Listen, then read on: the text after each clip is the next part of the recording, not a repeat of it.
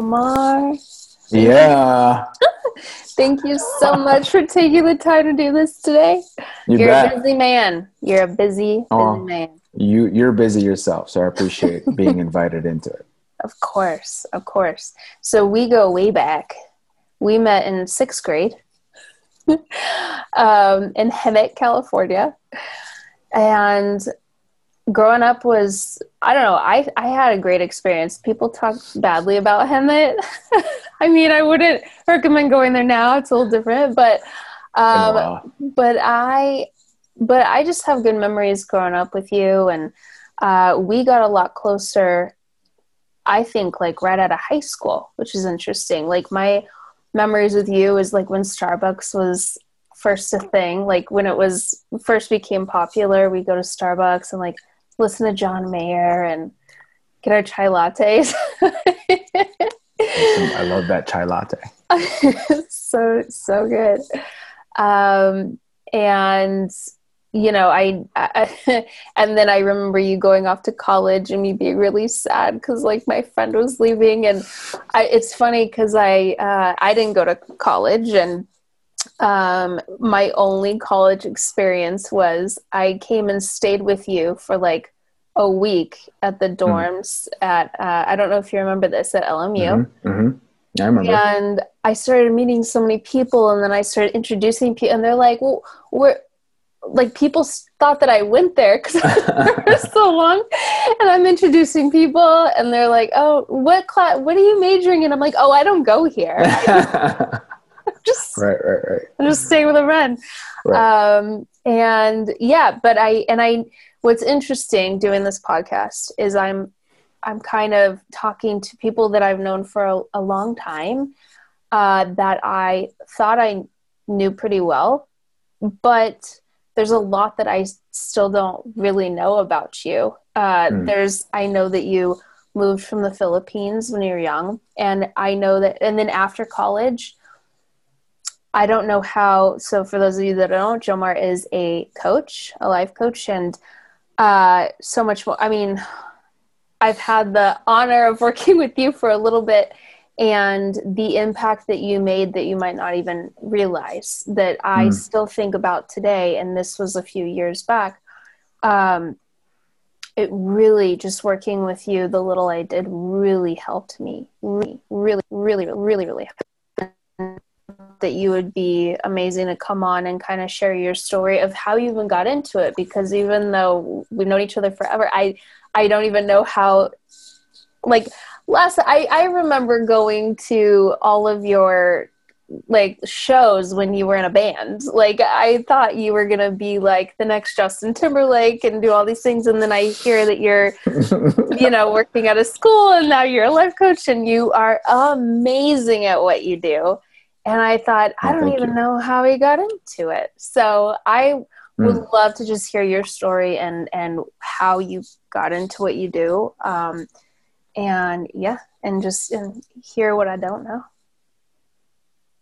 Yeah, and then we have a special surprise for people that they stick. we the do end, have right? this special surprise if you stick at the i'm nervous and i'm excited so you're actually going to do a live coaching with me at the end Yes, of of the episode and i am uh, I'm excited because I know the impact that you made on me last time when I was working with you. And so I'm really excited. And I'm also nervous because I'm doing this in front of whoever's watching or listening. And so that's also terrifying because I feel like I'm going to have to get very vulnerable. Um, so yeah, so then there's that. And I'm, yeah, I'm very excited for this episode. Yeah, me too. Um, thank you again for for bringing me on. Um, it's interesting to sh- share a space like this with you. So, it, it- what I like to do is just call what's real in the present moment in my life and as a coach. And what I find myself noticing is, yeah, you've like witnessed me evolve through different phases of my life. There's this saying in marriage where uh, you, uh, in your lifetime, you will fall in love at least a dozen times. And if you're lucky, it's with the same person. And I love that because it highlights how we all change, right? Like you, you should expect to be marrying a different person every couple years. And if you're lucky, it's the same. And for some of us, it's different, and both are okay. But I think when you're when you're like reflecting back our story together, it's it's yeah. I'm like wow, like sixth grade up until now, I'm, I'm, I'm a much different person. I'm presenting as a much different person, and also sort of including all of the things that I I want to take with me. You know, those whoever those previous versions are. So, so yeah, here I am. Thank you for bringing me on. I don't know where should we dive in first. My, I'm a coach now. Like, what, what do you, what, where, where should we start? Yeah. Well, I, I find it. I kind of want to know because you were the popular guy in school always. I feel like, like I, I just really like you were friends with everybody, mm. very talented and you have brothers that I know are the same. Like you guys were just like all known and like everyone loved you.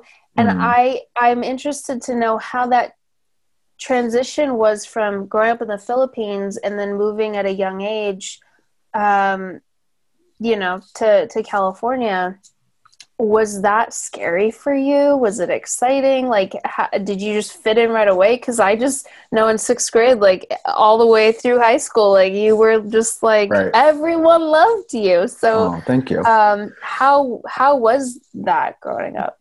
Um it was it was interesting. I mean i i, I came when i was 10 immigrated over um, in the Philippines, they teach you English. So, from a culture shock standpoint, you know, it was still there, but I was able to speak English. It was a very broken, accented English. So, um, and and honestly, like part of me felt ashamed of it. Felt felt ashamed of the accent. I I didn't know that. I mean, if you if if I was, uh, yeah, if you if we re- rewind back to that ten year old self, I wouldn't attach the shame language to it. But yeah, it was it was I was a little bit insecure about the accent. So what was that like? It was trying to assimilate and sort of fit in as soon as possible. Um, it was trying to act like just I'm just you know I'm just one of my peers. Mm-hmm. Um, I was a musician pretty early on, so I really leaned into that to fit in. Like, you know, if I could, if I can play the guitar and like, you know, I found learning things to be quite easy. So these are like I had sort of I was blessed with these natural talents, inclinations that allowed me to sort of fit in. So I really leaned into that. And then when I moved to Hemet, we grew up in a pretty diverse town like our group of friends were all sorts of colors and backgrounds and we were all in, this, in the same sort of socio-economical mm-hmm. range of, of livelihood you know I, yeah. I very seldom remember like having one of our someone in our friend group that was like oh that person is filthy freaking rich i don't know if that happened I, at all yeah yeah i i had a moment where i was talking about that uh, a few episodes ago of this podcast yeah. we were talk I was talking to someone about like Black Lives Matter and him growing up in like you know an all white neighborhood and being one of the only black kids. And I'm like yeah I guess like uh, and yeah I I never felt like oh that person's Hispanic or black or Asian or white. Like everyone was very diverse. Everyone was pretty like much I felt like not wealthy, like had a wealthier family than us or poor. Like everybody was just very diverse in like uh, background. And then I never, I felt like everyone kind of just in my world at least, like my experience of school was everyone kind of just got along. And so mm-hmm. when it actually came to like, and then I went on to um, to work at like Equinox, kind of same situation. So then when Black Lives Matter happened, and now just what happened, you know, recently with everything, I, I felt like, uh, oh my gosh, I did. I guess I was kind of ignorant. So this is still a problem because we grew up in such a diverse area, and then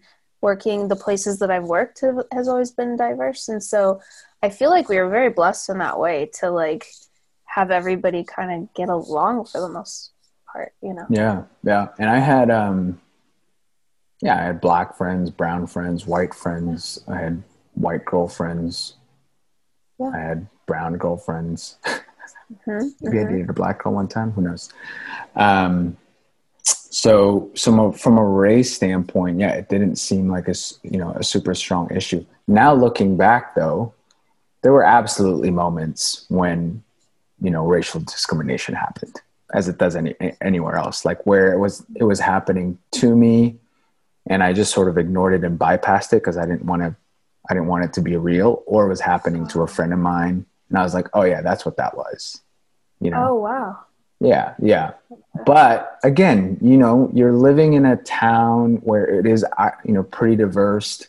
You're living you're you're growing up at an age where the most important thing for you to do is to fit in and to sort of mm-hmm. ruffle any feathers there is not something anyone would do mm-hmm. and you know that's that's that was sort of the mindset that i grew up with so you know interestingly enough i'm a coach now and it's it's about conditioning your brain to to have a new mindset but for most of us we have a very tribal mindset when we when we grow up you know it's mm-hmm. rooted deep within us to be like you stay with the, the, the thinking of the group and anything that's an outlier to this like is not welcome you know and, and it's not you're sort of looked at as weird and you know whatever like that and so that was my experience growing up was just like yeah trying to fit in trying to sort of get everyone to like me people please and like lean into these talents that made me feel like i fit in mm-hmm. um it wasn't until college where that sort of uh, distinction became even more embellished. You know, sort of that socioeconomic distinction was embellished, and I became more aware of my skin color. I went to a predominantly white, highly affluent university. Mm-hmm. And um, again, if you were interviewing like the college me now, I don't know that I'd be able to articulate it like this. Right. Because again, in college, I'm still trying to fit in. I'm still, you know, I'm playing the same game. Like I want to fit in. I want to get people to like me. I want to have friends. You know, I want to do all of that.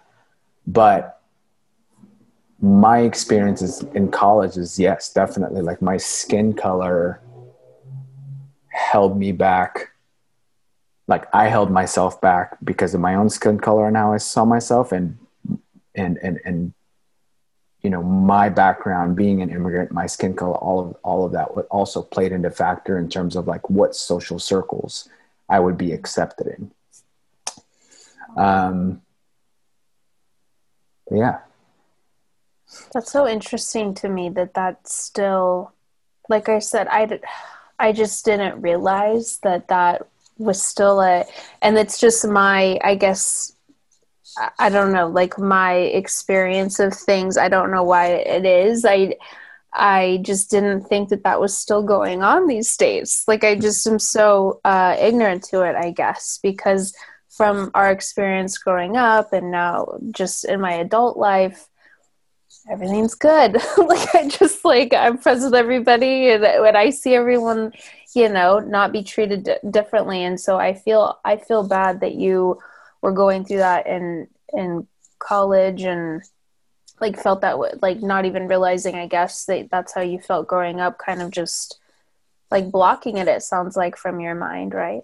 Mm-hmm. um, that's yeah that's how i cope. And here's the thing is i don't know that my peers you know my white peers um work was consciously trying to be exclusive either because of race or what have you. You know, maybe they were, maybe absolutely, there are probably some that were. Um, but race and and you know belonging in social circles especially at that age is so complex and um, there's a study. Um, who was it? Uh, what's her name? Beatrice Chestnut. She talks about you know the unconscious and the subconscious and sort of our emotional intelligence and our mind, right? And she talks about basically our mind travels at 1x, our emotions travel at 10x. You know, mm-hmm. us, our awareness of our emotions travels at 10x, but the unconscious, the subconscious travels at like 100x. It's at a layer so deep we don't we don't even know, but it's like it's it's um, directing our behavior in a way that we don't even know because it moves so fast. Mm-hmm. And so you place that truth within a context of college and you're sort mm-hmm. of in this social thing that's happening and you don't know what these like unconscious things your peers were ta- taught around social circles and belonging and they don't know that like they might be behaving somebody because of the color of their skin or because how they might be perceived as poorer than you or whatever you don't know how that's playing out right. you're in your they might not teens. even be realizing they're doing yeah you're in your oh, teens wow. but but you know, and, and, again, myself, I was just trying to fit in. So I might have been, you know, I might have experienced it, but I, I might have just brushed it off because I'm like, that's not true. It's not, I was probably thinking like you, I was like, that's not happening. It's, you know, 2008. There's, there's no way that's happening. Right. Um, right. But I would say the common theme in, in, in growing up as an immigrant with brown skin in America is, is, is, you know, just waking up to, um, waking up to my own insecurities, um, how I've allowed them to hold myself back, mm-hmm. waking up to that, and then just understanding that they don't need to anymore, understanding that these are all sort of mindsets and frameworks that you know that that worked for me for a little while but then you know they sort of don't need to anymore and, and i can take what i want from it and i can move on and sort of develop new algorithms in here Right, right. When did you come to really realize that? Oh, I mean, it was a slow burn. It was a slow burn. Um, you know, um, I would say like right after college, I had a pretty, de- uh, I was pretty depressed. And I was in love with you know this girl who you know is my wife now ashley. And i was yeah. working i was trying to work that out. And um you know and and, and there was this uh there was this moment in that relationship where um things have had gotten really bad like i was i was starting to get like we weren't even together, but I was starting to get really controlling. I was acting out, I was behaving in terrible ways. I was probably on the border of being verbally abusive. Um, mm. And I didn't, um, weird, it's weird to like talk about this. Um, and it was rough. It was rough because I, I, I felt anxious all the time. I, I was not getting good sleep. Um, but everyone else thought I was fine because I was, you know, showing up at church and, you know, I, I sort of had this, uh, uh, way of being that I could always fall back into, which is probably what you talked about. I was like, everyone likes you, blah, blah, blah, you know, but that was what, what was going on on the outside. But on the inside, I was like in turmoil. Um, why do you Why do you think that is? I know you and Ashley met pretty early on in college. I remember mm-hmm. meeting her. I think your freshman year mm-hmm. uh, when I went to to visit, and I knew you guys like hit it off right away and we're always together. And then I all I know is that you would like break up and then get back together a little bit, and I didn't know what was going on. And then you're married. so I'm right. like, okay, yeah. Uh, so what? Um, what do you think, if you feel comfortable talking about it, got you into that depressive state where you were just in a bad, a bad place? Yeah, I think it's a whole host of things, but you, when you've been ignoring so many symptoms for so long, it comes crashing down. And so, you know, college was college is prime for that. College is prime for ignoring a whole host of symptoms and just partying your life away.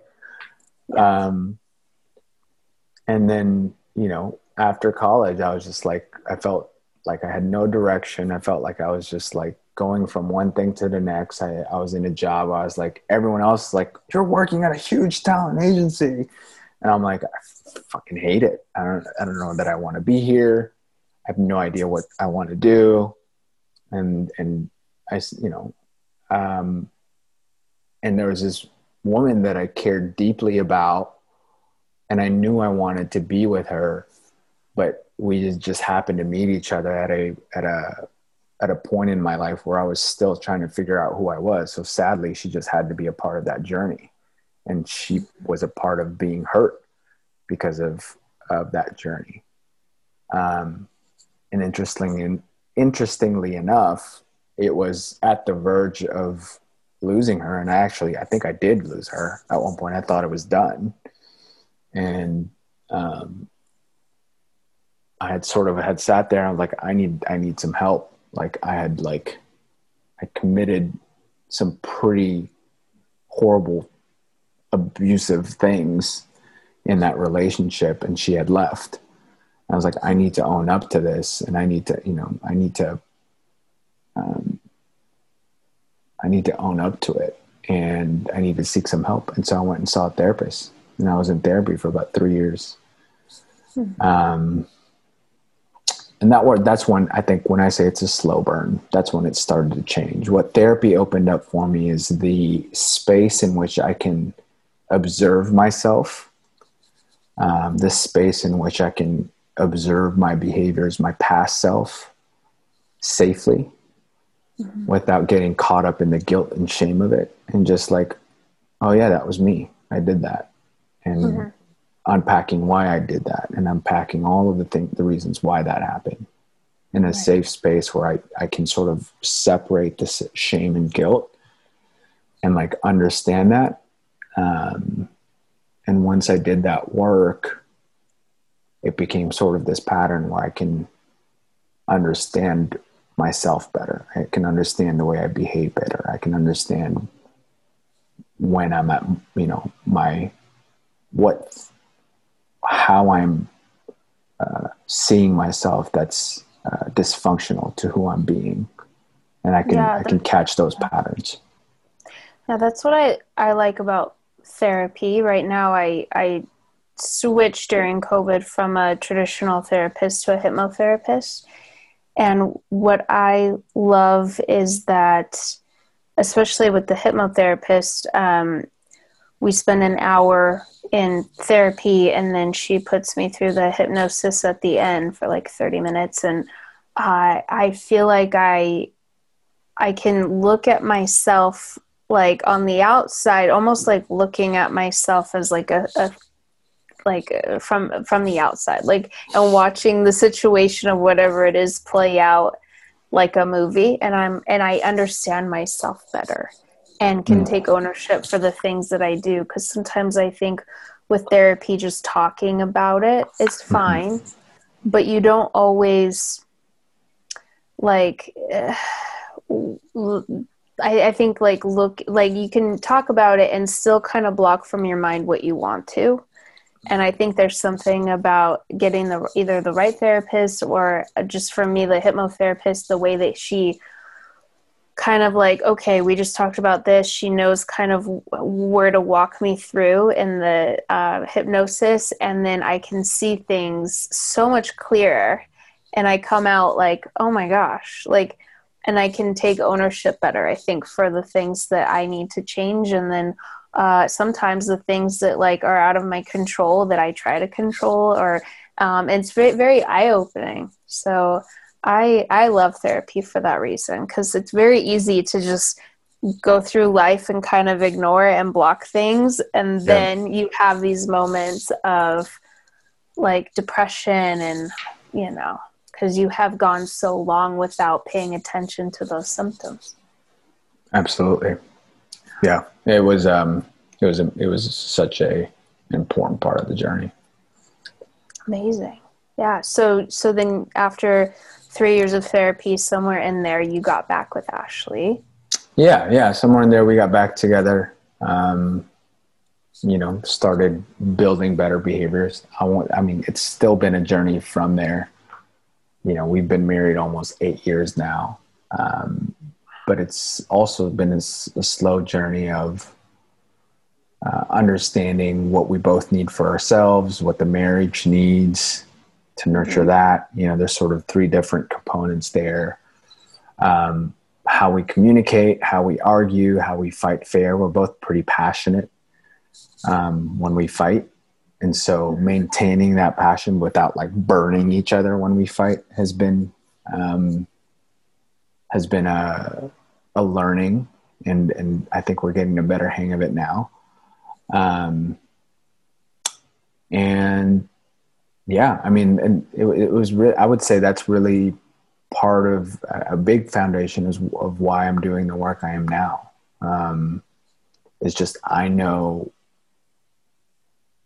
the transform what the transformation looks like once you do sort of that work you know mm-hmm. and it's a whole spectrum you know you can sit sort of in the therapy but I, I sort of chose to be sitting in this part of the spectrum maybe you see it as a circle but um, that's what got me curious about the work i'm doing now. Okay so so within therapy you kind of started getting interested in the work that you're doing or how did you end up deciding that this is what you wanted to do with your life after being in entertainment for so long and and that kind of yeah i'd always you... i'd always enjoyed um, deeper conversations. So that was mm-hmm. easy and i thought that was therapy and then i started to create distinctions around you know therapy and coaching because i became sort of a career coach of sorts. You know, I was working with artists and I was doing sort of like consulting, managing with artists. And then I, you know, started to work for this startup where I did more career coaching. And so I started to like find different lanes within the mental wellness world of where I sit best in. And and then I, I found this line. You know, at one point I thought I wanted to be a therapist. I thought I I I, I started a program um, but I wanted to sit here because it, you know, felt more creative to me. It felt more dynamic as what the career could look like. You know, a lot of coaches aren't just coaches. They're, you know, they either own boutique firms, they run group coaching, they do, they work with companies. So I'm getting to do a lot of those things now. They can write, you know, they can, they can do a dynamic sort of path. Um, and, and yeah, you know once you kind of investigate those little lanes you you start to see like other people doing it and then you start to invest in yourself in some programs and mm-hmm. um, yeah that's sort of how i found yeah. found what i'm doing now yeah so for those that don't really know what a life coach is like how would you best describe what you do yeah um, yeah, life coach, transformative coaching, executive coaching, these are all sort of good labels for what I've done. Um, I would say the best explanation of it is on my website, which is quick plug, jomargomez.com. Um, but I, the best thing that I, the best way to explain what I do is I help people understand their current mindset patterns um, objectively so that they can for themselves determine which they want to take and which sort of mindset patterns they want to adopt to achieve their next level of success. Mm-hmm. Mm-hmm. So I work sort of in the success realm. Like therapy is very different in that in my you know broadly speaking therapy is about unpacking the past coaching is about addressing the present to create a future mm-hmm. and then part of that is is mindset part of that right. is you know stopping is understanding the mindset patterns that you have that aren't serving you that are so mm-hmm. unconscious mm-hmm. um, so yeah. Does that answer your question? Yeah. Yeah totally. Yeah. and i'll just share like when i was working with you there are two things that kind of stuck with me one in like my romantic life and then one in my business life. Um, so when we were working together i was in a relationship with someone with a daughter and it wasn't going well and i was so attached to both of them that i didn't know if i could leave but i also didn't know if i could stay. And i remember we we drove up to this lookout point and you kind of walked me through this meditation. And you had said you know take a, a step you know a couple steps forward. This represents like the next six months of your life. What do you see? You know ask me questions. And then it went all the way up to five years from now. And what did i see? How did i feel? And i had seen um, not a face, but just a presence of, of a man. And he felt very light and fun. And it felt like we had this amazing uh, relationship. And he was holding what felt like the spirit of like a son. And we were in a white kitchen overlooking the ocean, which is like my dream is to have like a beach house and uh, there was a, a, a, book on the table with my face on it and i just had this uh, feeling of being very successful uh, both in my career and also like in my personal life. And it felt so just light and fun. And i came back to you said okay come back to today. What is the first step you need to take to get to where you saw yourself in five years and my first thought that came to mind was I have to end it with the man that I'm with now because that person in my vision is not the person that I'm with today. And his daughter was nowhere in that vision either. Mm. And I just felt very strongly that I knew what I had to do.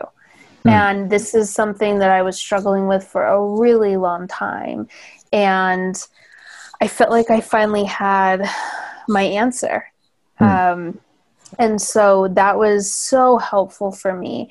And honestly, I still use it because I am newly single kind of it's been like three months i think and um and so dating now i kind of still have that image in my head and if that's mm. not what i feel then i let it go like hmm. immediately mm. i think that's been the biggest difference is i don't try to fit oh well i see these good mm. things and mm. ignore the red flags that's where i've grown i think the most is when i see the red flags i cut it off immediately and i move on mm. and um, but that uh, still sticks with me today what you had me do that day so hmm. um, so that was amazing and life changing for me and then the other thing is i had told you i I needed a certain amount of money by a certain amount of time and I'm freaking out and I'm like, I don't know what I'm going to do. And you were like, well, and I remember you trying to get me to come up with the idea myself and you helped a little bit because I'm like, I don't know.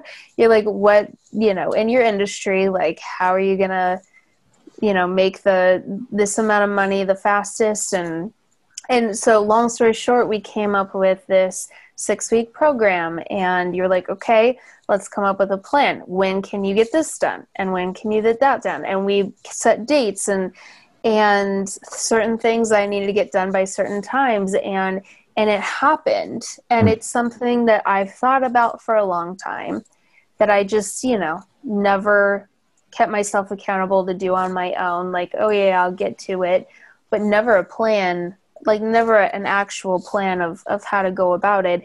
And I just thought it would be too hard and too expensive and too time consuming and and I don't have time for it. And working with you showed me that it actually was way easier than I thought it would be and it got hmm. done mm. and, and it was pretty successful and I thought, man, this is it made me see that anything is achievable as long as you actually have a plan and do it. It's the thing the thing is I have a lot of ideas and people have a lot of ideas in general that never get done because they just don't go for it. They just think about it. So, those are two things that I really took away from working with you that still stick to me to this day. And so, during COVID, I wanted to do this podcast, I wanted to do a clothing line. and I think back to that time Mm-hmm. working with you and I'm like, okay, like I could do anything. I just need to actually like have a plan and follow through with it. That's the only thing. And so um so thank you for that cuz that was life changing for me. Mm. Oh, that's that's so great. I love that, and I want to acknowledge um, you for that. You know, all, what we do as coaches is hold the space, hopefully ask some powerful questions, but at the end of the day, it's you you stepping into and having that willingness to see differently.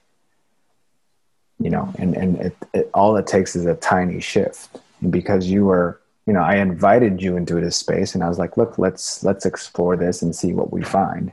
But you had a willingness about you to to step into that moment and say yeah let's i'm i'm willing to receive what's going to be given to me in this space. And that's that's really where the power lies in the work is is when sort of the receiver is open and willing to be to be to and that, to, to receive that vision and then take action on it there's a quote that I read today. It said something like, you know, the thinking of a thing um, over and o- over often leads to its own undoing. Yeah. Right. So if it stays here the whole time, like nothing really ever happens, Right. nothing works out. And so receiving the insight, being willing to see differently, and then taking action. hmm Oh, I hundred percent agree. That's something that I've learned too. Is is if something is on your mind, I feel like it's for a reason. Whether you want to say God's giving you that or whatever you believe, it's like okay, I, I keep thinking I need to do this podcast and it's on my mind, but I'm not doing it. And then COVID happens, and I'm like, well, I have free time, and I don't know why I wouldn't do it um so so yeah it's it's like if you if you have something on your heart or on your mind to do you know to actually do it or like you said it's not it's it's never gonna amount to anything and Mhm. and you might miss out on something amazing so yeah, Absolutely. uh and so now you're to go back to your personal life you're now married to ashley eight years you have two beautiful kids hmm hmm Yeah, live out here in LA. Um, you know, and and um, I think even with all the things I've uh, I've uh, you know been able to accomplish, I, I still think I'm just starting. You know, I think I'm I'm at the at the at the beginning of my journey in this career, and you know, I'm I'm in it for the long haul, and so there's a lot more you know in store for me and and you know honestly my biggest frustrations these days are uh, are wanting all of what's in store for me right here now mm-hmm. you know and i think that's how it is for everybody once they set out on this journey to really dream their big, biggest dreams and go for it.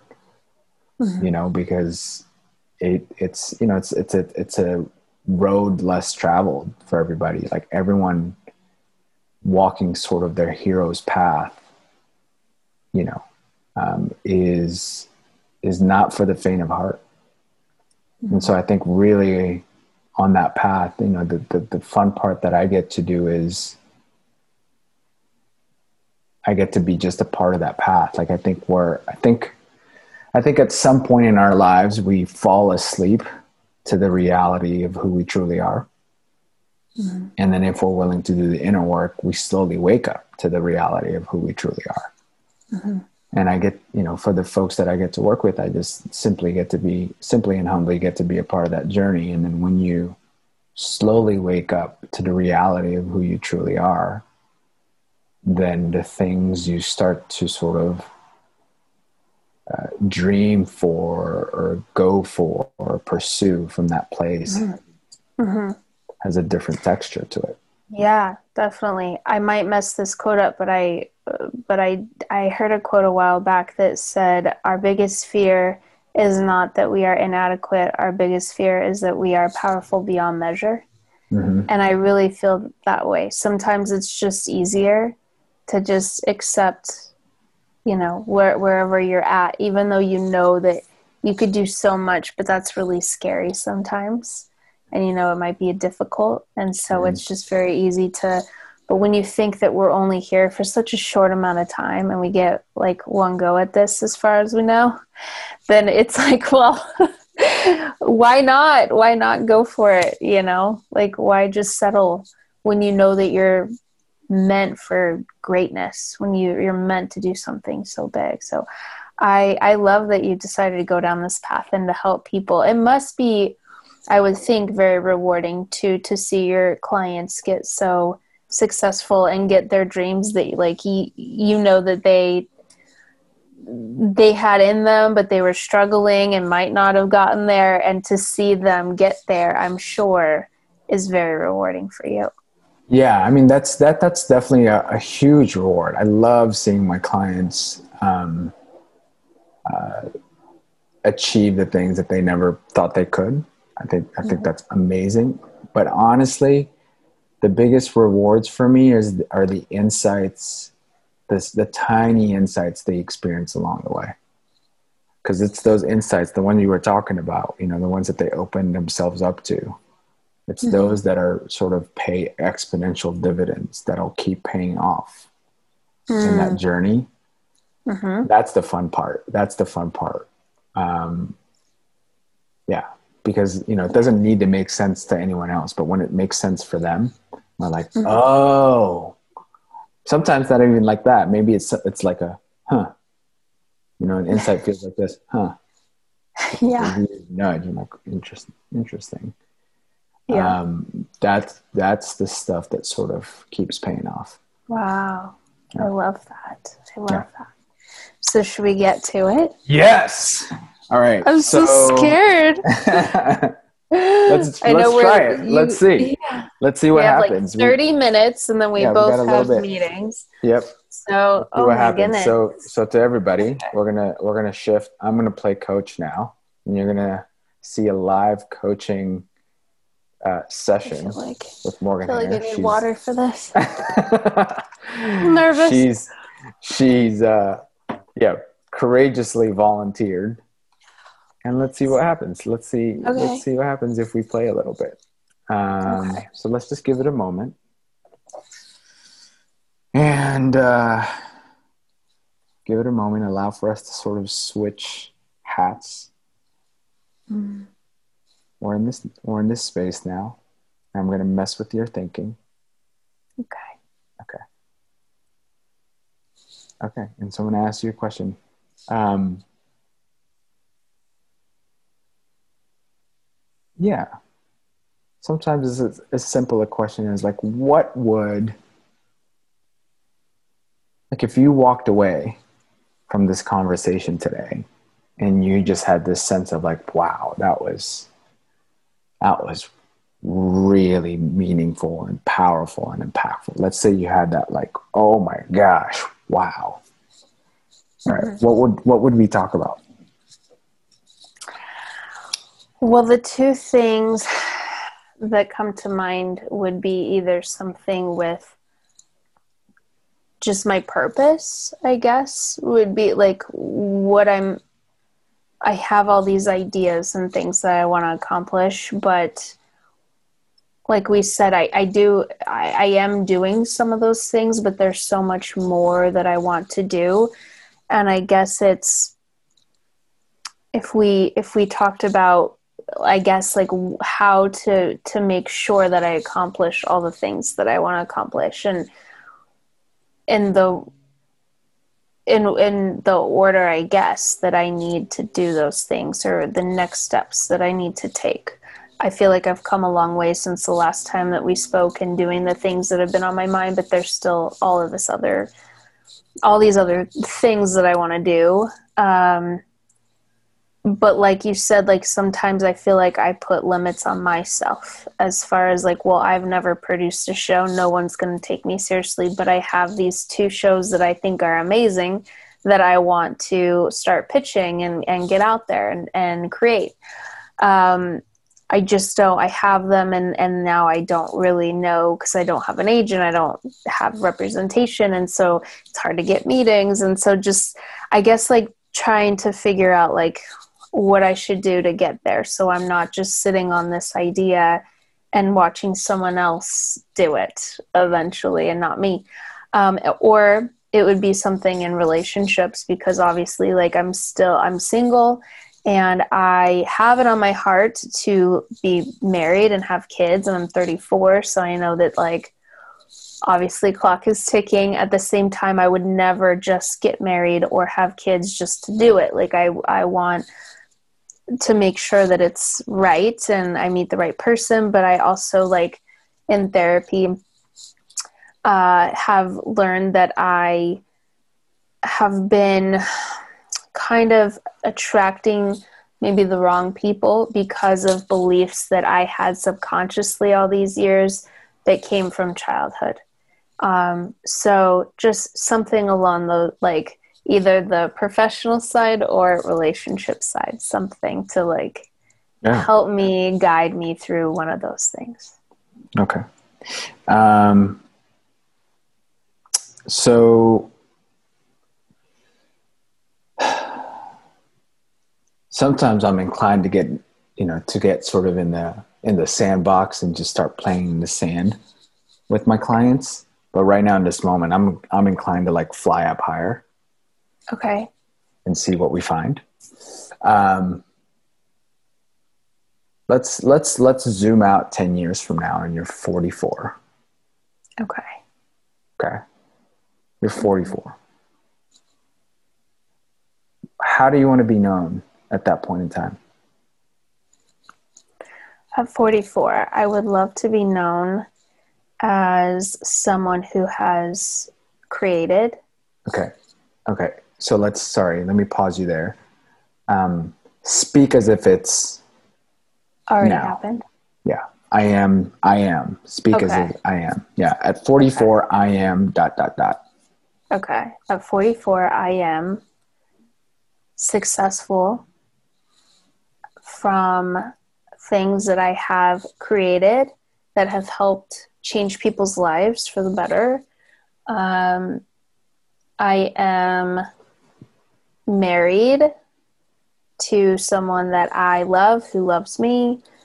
We have this amazing relationship. I am a mother. I, you know, have kids. We have this amazing family. I am happy in all pillars of life. I am healthy.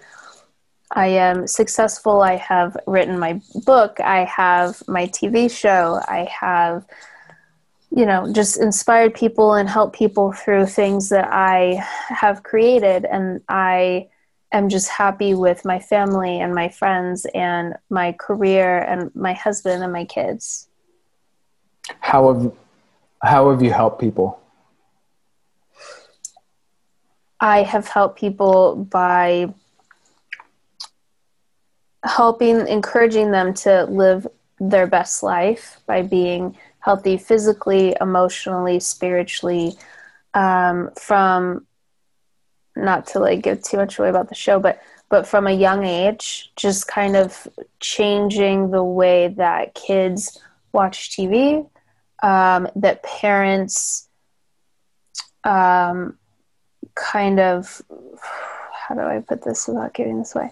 Uh, uh, just help, helping families in general, like helping families to just live a healthier lifestyle and teaching the kids and themselves at a younger age just a different way of of living that's healthier, um, and hopefully just inspired people to like look outside of of maybe how they were raised and kind of just have like an overall healthier way of of living when it comes to like their health physically but also like emotionally and spiritually.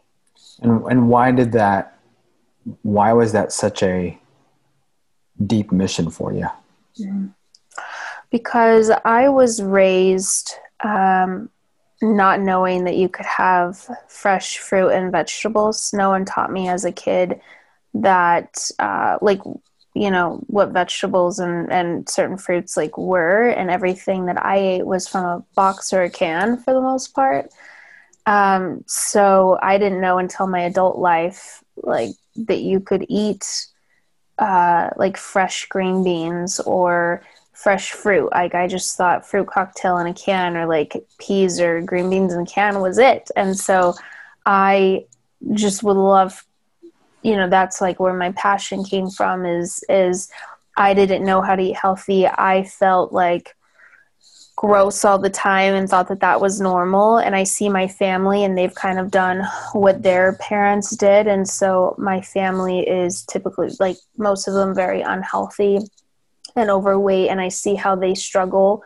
with their lifestyle just at a very young age just watching them try to get up the stairs and i'm like that's not normal for 59 years old um, so my passion came from just seeing myself and my family and wanting to, and just knowing that came from generations and generations of lifestyle. So I wanted to try to teach kids and young parents, young early on, that you can live a different way and you don't have to have the the issues health wise that you have um, or feel uncomfortable when you eat if you eat the right things and you do the right things and just giving those kids and adults the opportunity to kind of learn about nutrition and being yeah. active. Well, this is nice. This is really nice. What's missing? Why why is that why does that matter so much to you?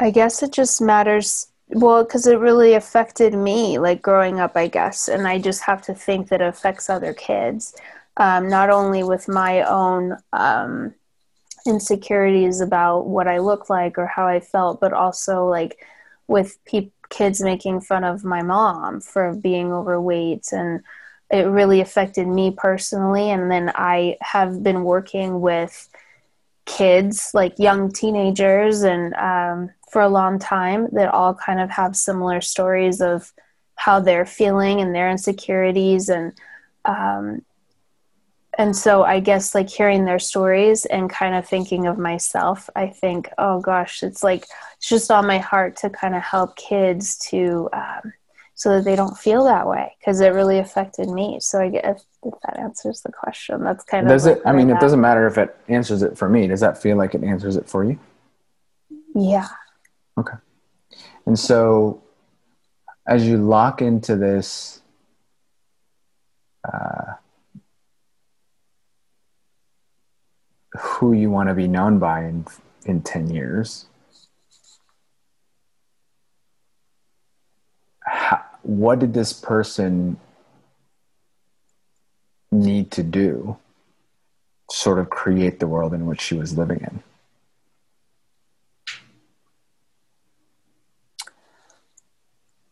So just so what I have to do for what the did, next ten yeah. years to yeah, let's say like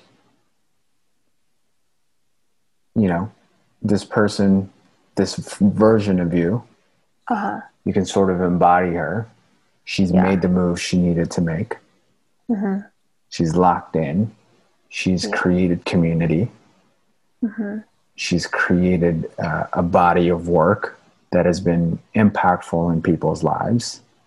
Mm-hmm. Right? She's made a difference. She's got a husband who loves her for who she is and supports her for her continued evolution of who she is in her business. And so there's this very much supportive thing there.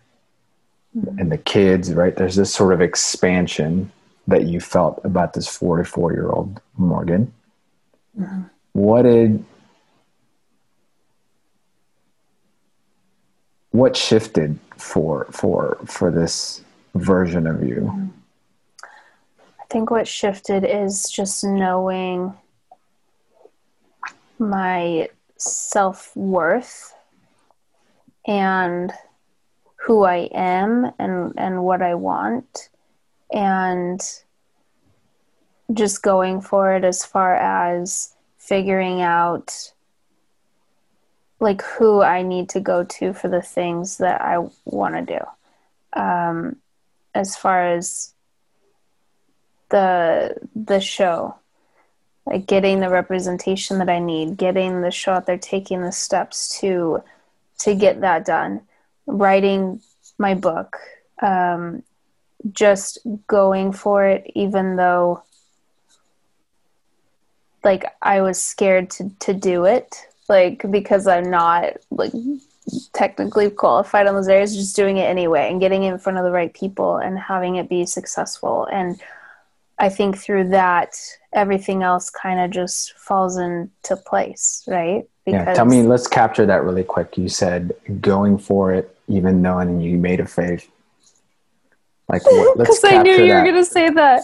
Yeah. Because what was I that about? That because I struggle with, even though I know consciously that I need to get the limits out of the way, that I'm not a writer, so I can't write a book. I'm not a producer, so I can't produce a show. Like, I need to get those beliefs out of the way.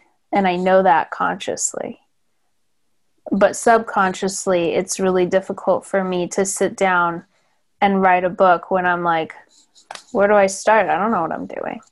Like, that's, it's hard for me to like, to change that mindset. Mm well, what if, what if that's exactly the mindset you need? Okay. And just do it anyway. Yeah. Yeah.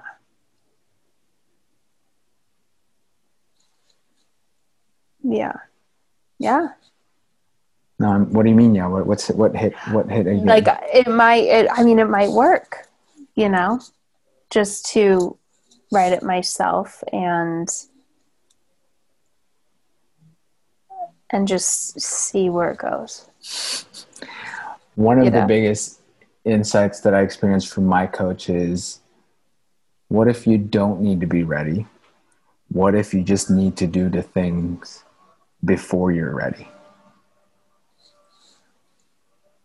Okay. What do you hear when I ask that? Or what comes up when I ask that?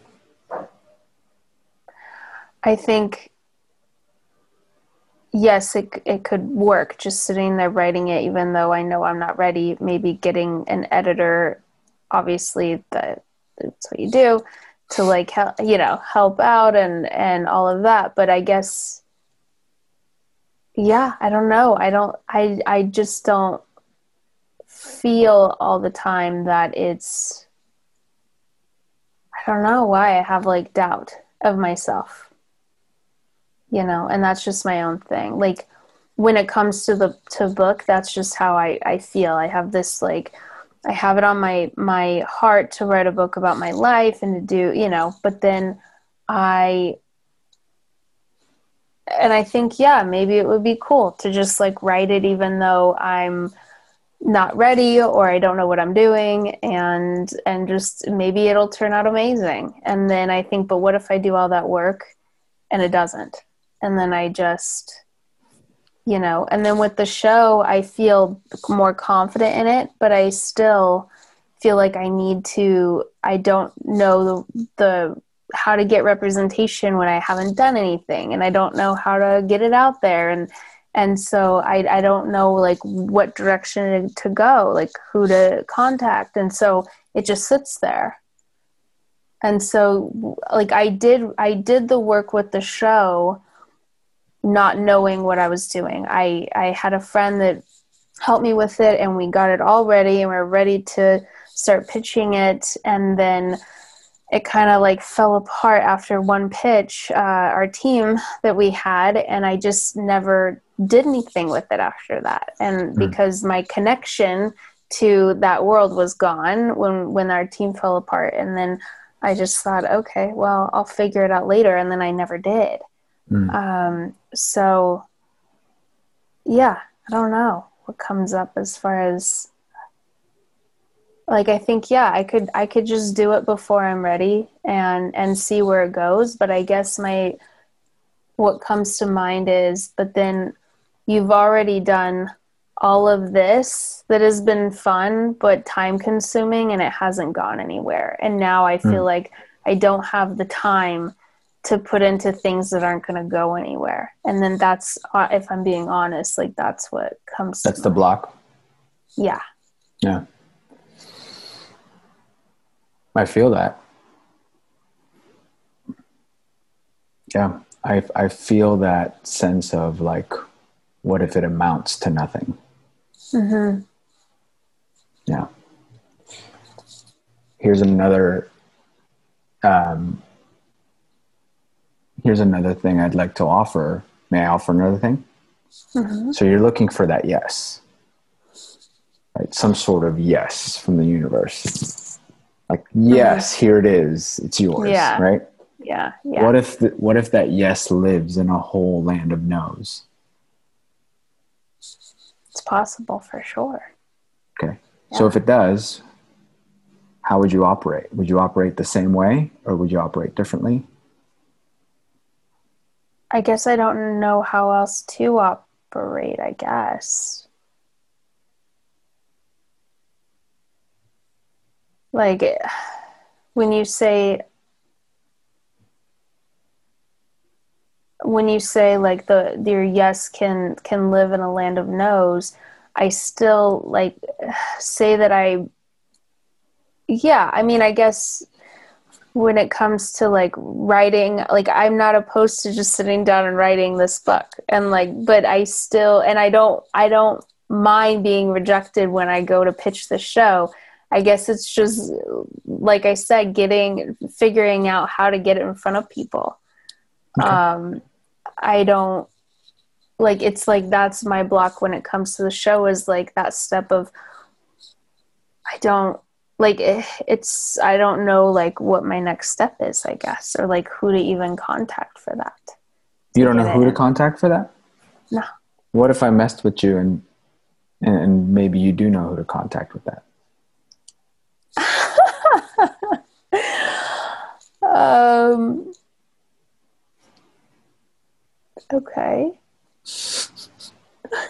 What if what if you looked at your phone right now and your contacts and maybe you uh-huh. looked at your emails. Uh huh. And what would the request be? Yeah. I mean, I might have somebody. So you might have somebody. Yeah, I might have somebody. But this is the thing too, though, is I have a couple of people that I know could help me. But when I mention it and I have a, a problem with asking very successful people for help, sometimes I'll just kind of mention it and I don't flat out ask and see what they say. And so I'll tell them, like, I don't really know what to do with it, but I have this show. And they say, Yeah, it sounds great. You should do it. And I go, Well, I don't know how to, I don't know who to contact or what to do. And they mm. go, Oh, yeah, you'll figure it out and I don't flat out ask, but they could help me if they wanted to. Mm. And I feel like because I've mentioned it and they haven't mentioned anything back, that I, if I flat out just asked, they would say no. Because I assume, I guess, that if they wanted to help, they would have offered in that moment. So, 44 year old Morgan was here and he, she was hearing you talk, say your response to that. What was she, how would she say? What would she respond to you? Just ask. That's what she was saying. Why? Why are you laughing?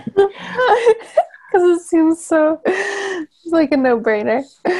It is. Just out ask. Okay. Because the worst okay. you can hear is no. Okay. Okay. And then, how would you respond to that forty-four-year-old Morgan? Okay, I'll ask.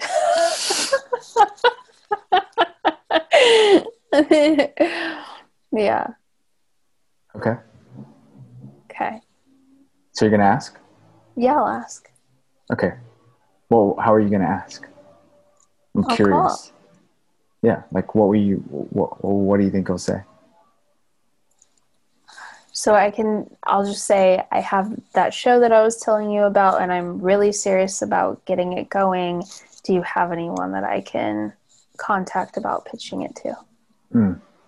Why? Why does it matter that you're serious? Why? Why are you so serious about getting it going?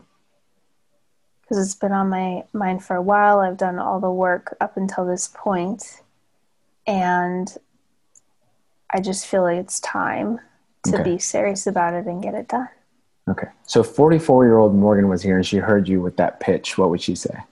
I don't know, Joel. I don't know. I don't know. What would she say? If she heard you say that pitch, I have no idea. you don't know what she'd say?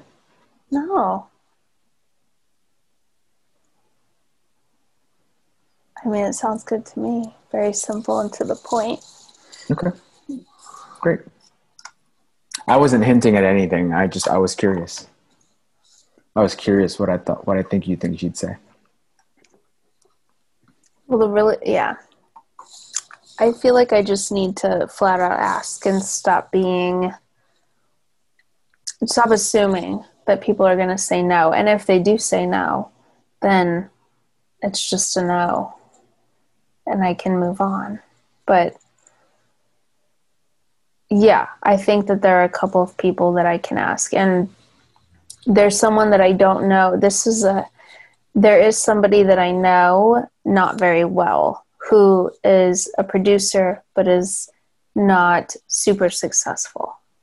Um, and he said, but he knows like the right people. And he said, give me everything. Uh, and didn't really say why. I just told him about the show and he said, just send me everything.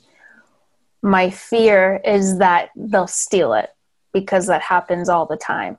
So for me to just send someone that is willing to help me, but not know very, I don't know him very well, don't know who he's going to show it to, and for me to just send him everything that I've worked on to this point is also very scary. So it's like, yes, I could. Let's let's play that out for a sec. Let's play out that fear for a sec. Let's say he does steal it, and then it launches and it's super successful.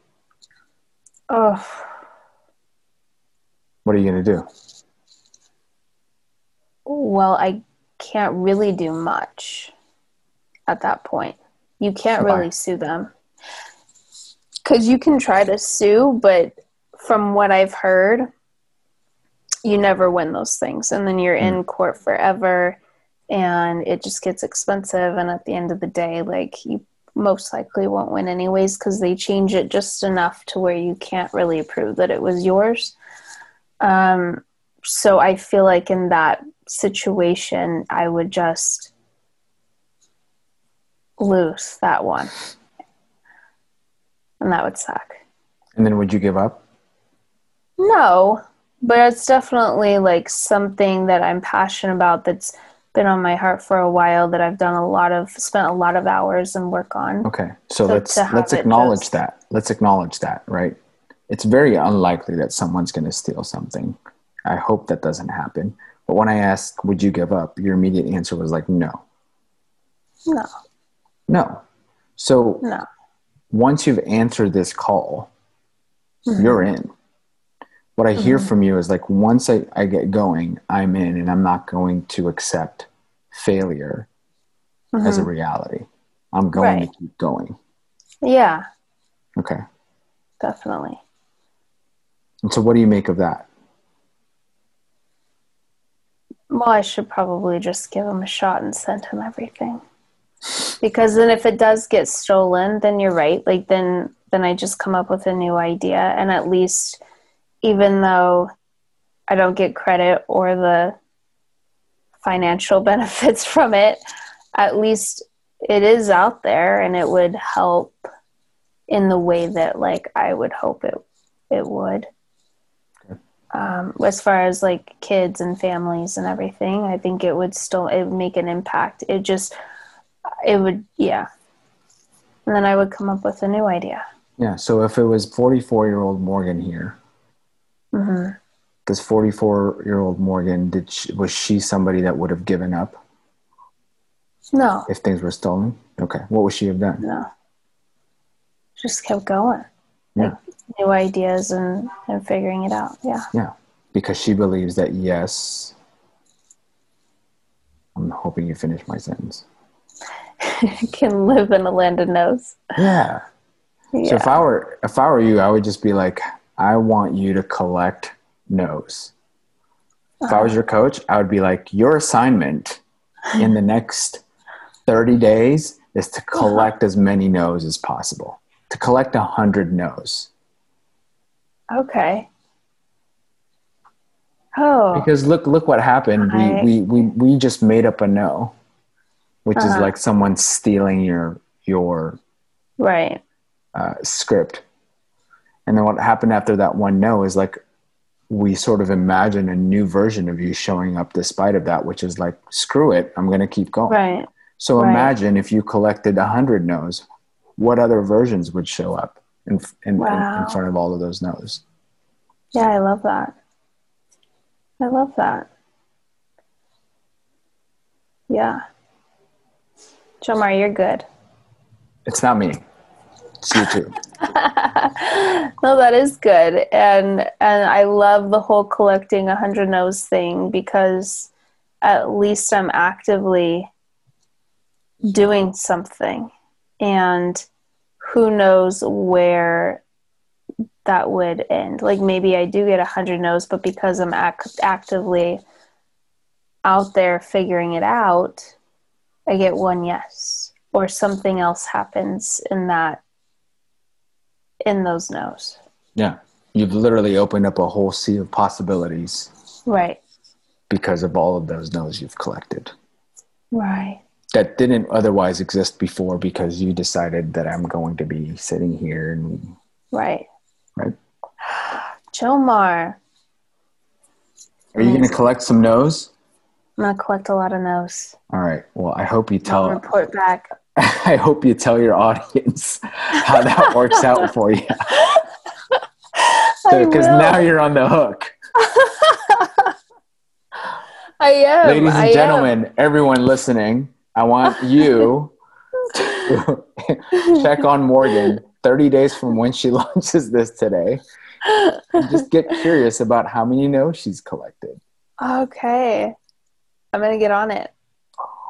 It's a little, it's a little I'm feels a little scary, right? that would be It's scary, but it's also exciting because uh, this has been almost two years now that I've just been kind of sitting on this project going, I want it to happen, I want it to happen, but I'm waiting for that thing to come to me. And like, how often does that work out? So, this whole new collecting no's is going to be really scary but exciting too um, because it means i'm actively making it happen